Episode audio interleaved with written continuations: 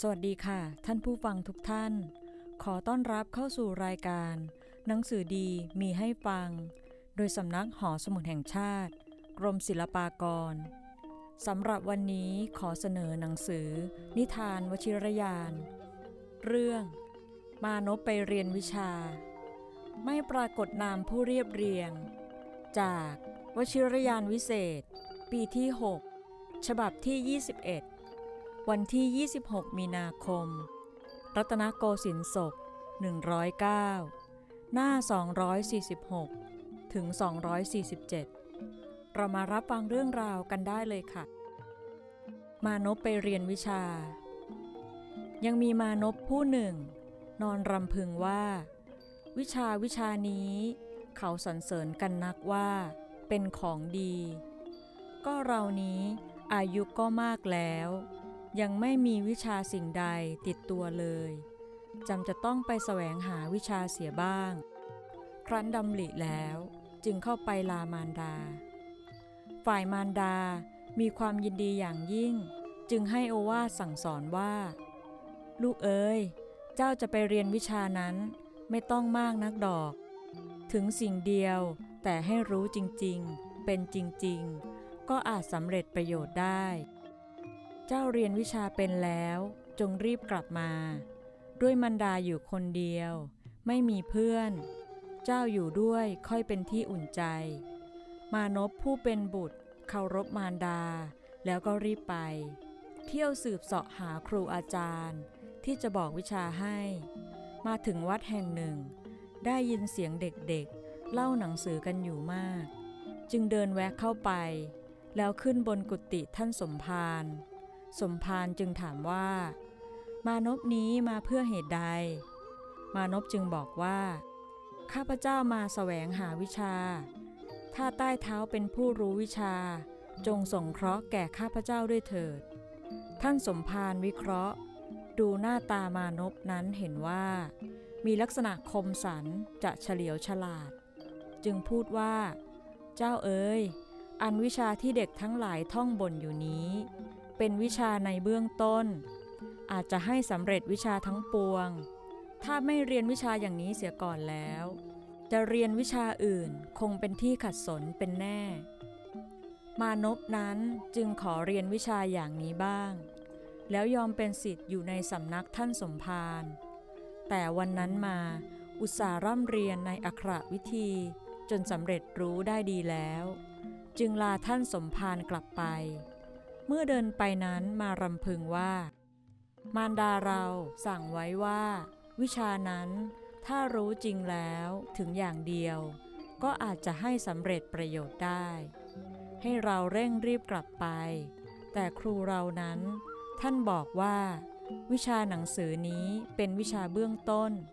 ถ้ารู้แล้วจะเรียนวิชาอื่นๆต่อไป คงจะรู้ได้โดยเร็ว อย่าเลยจำเราจะต้องไปหาวิชาอื่นเรียนอีกสักอย่างหนึ่ง เมื่อมารดาจะคอยก็ช่างเถิด มานพคิดแล้วก็ไม่ได้กลับไปบ้าน รีบเดินมาสืบสวนว่า ผู้วิเศษที่จะบอกวิชาได้นั้น อยู่ทิศไหนบ้าง พอเดินมาถึงกลางทาง พบท่านอาจารย์คนหนึ่ง รูปร่างภูมิฐานสมเป็นผู้รู้ อาจารย์คนนั้นจึงถามมานพว่า มานพนี้จะไปข้างไหน มานพจึงตอบว่า ข้าพระเจ้าจะไปเรียนวิชา ท่านรู้วิชาสิ่งใด จงบอกให้ข้าพระเจ้าบ้าง ท่านอาจารย์จึงว่า อ๋อ เจ้านี่จะมาเที่ยวหาวิชาเจลหรือ มามะ มานั่งที่ใต้ต้นไม้นี้เถิด พูดกันเสียก่อนเถอะ แล้วจึงค่อยไป มานพก็หยุดลงนั่งใต้ต้นไม้กับอาจารย์นั้น ท่านอาจารย์จึงถามว่า เจ้าจะเที่ยวเรียนวิชาวิชานั้น วิชาเบื้องต้นเจ้ารู้แล้วหรือ มานพจึงบอกว่า วิชาเบื้องต้นนั้นคืออักขระวิธีนั้น ข้าพเจ้าได้เรียนทราบเสร็จสิ้นแล้ว ท่านอาจารย์จึงว่า สาธุ สาธุ ดีแล้ว ดีแล้ว ก็ท่านจะให้ข้าพเจ้าบอกวิชาของข้าพเจ้าให้ท่านนั้น เป็นกลางหนทาง หาควรจะร่ำเรียนวิชากันไม่ แต่ถ้าว่า ท่านขอแล้ว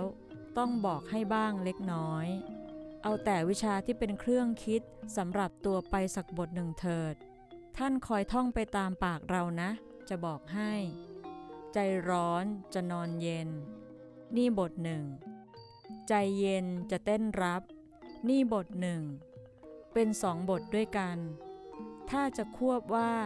เป็นบทเดียวว่า ใจร้อนจะนอนเย็น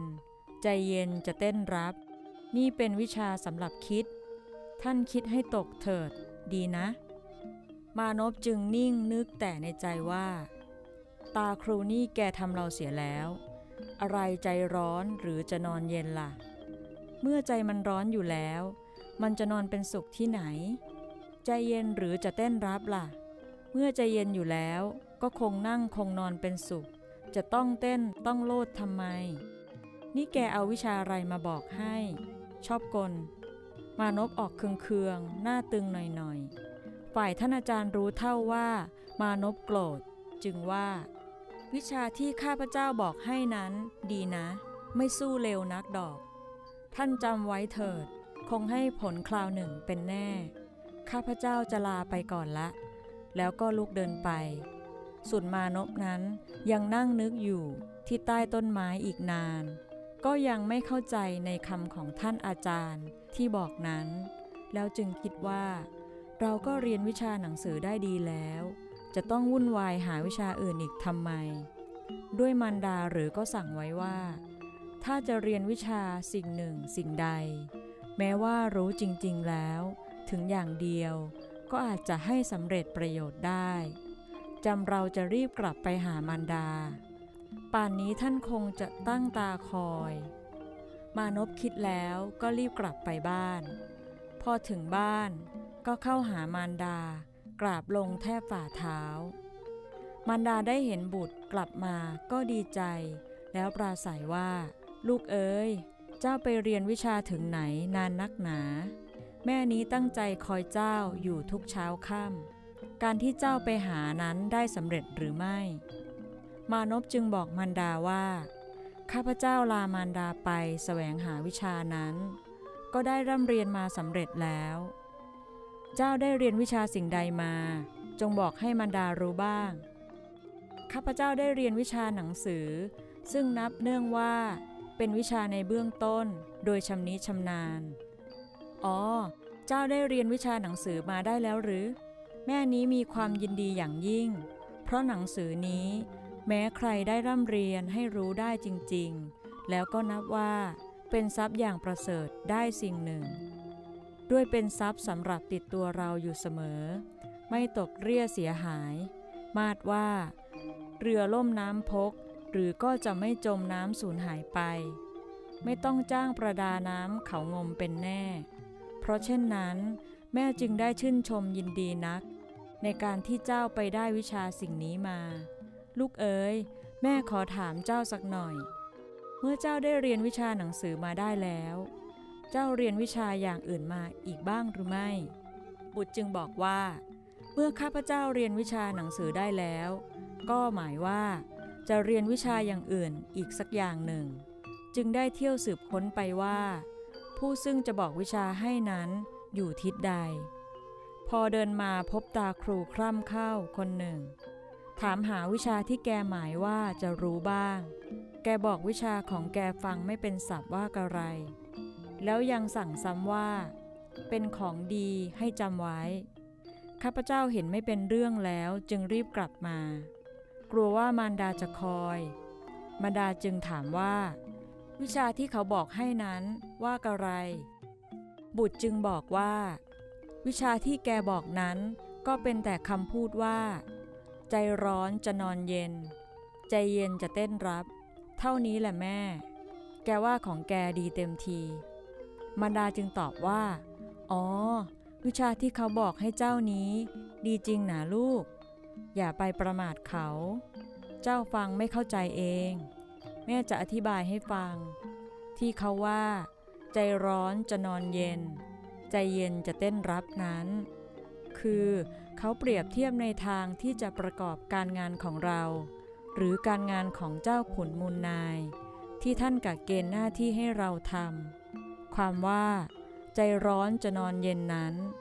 คือการงานทั้งปวงที่จะต้องทำเองก็ดี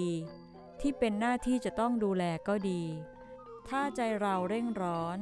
รีบขวนขวายทำเสียให้แล้วโดยเร็วแล้ว ภายหลังก็จะนอนเย็น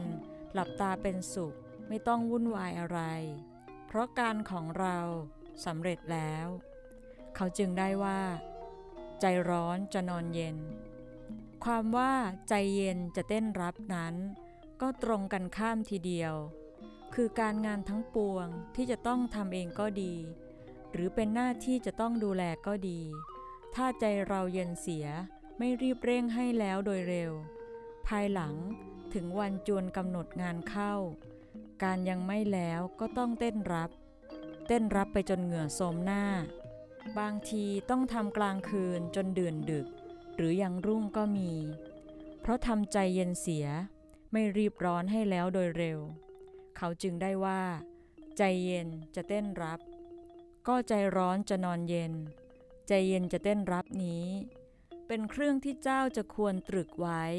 เพื่อจะต้องทำการงานสิ่งใดบ้าง ของเขาก็เป็นวิชาอันหนึ่งดอกหนาลูก เจ้าจงจำเอาไว้เถิด ฝ่ายบุตรได้ยินคำมันดาอธิบาย ก็เข้าใจได้ตลอด จึงรำพึงว่า การที่สั่งสนทนากับกันแลกันนี้ ก็มีคุณอยู่นี่ดอกหรือ มานพก็ดำรงไว้ ซึ่งวิชาที่ท่านอาจารย์บอก ไม่ได้ลืมหลง มารดากับมานพ ผู้เป็นบุตรก็อยู่มาโดยผาสุข สวัสดิภาพ จบในเรื่องนิทานแต่เท่านี้ กลับมาพบกับรายการ หนังสือดีมีให้ฟัง โดยสำนักหอสมุดแห่งชาติ กรมศิลปากร ในนิทานวชิรยาน ได้ในครั้งต่อไป ขอบพระคุณสำหรับการรับฟัง สวัสดีค่ะ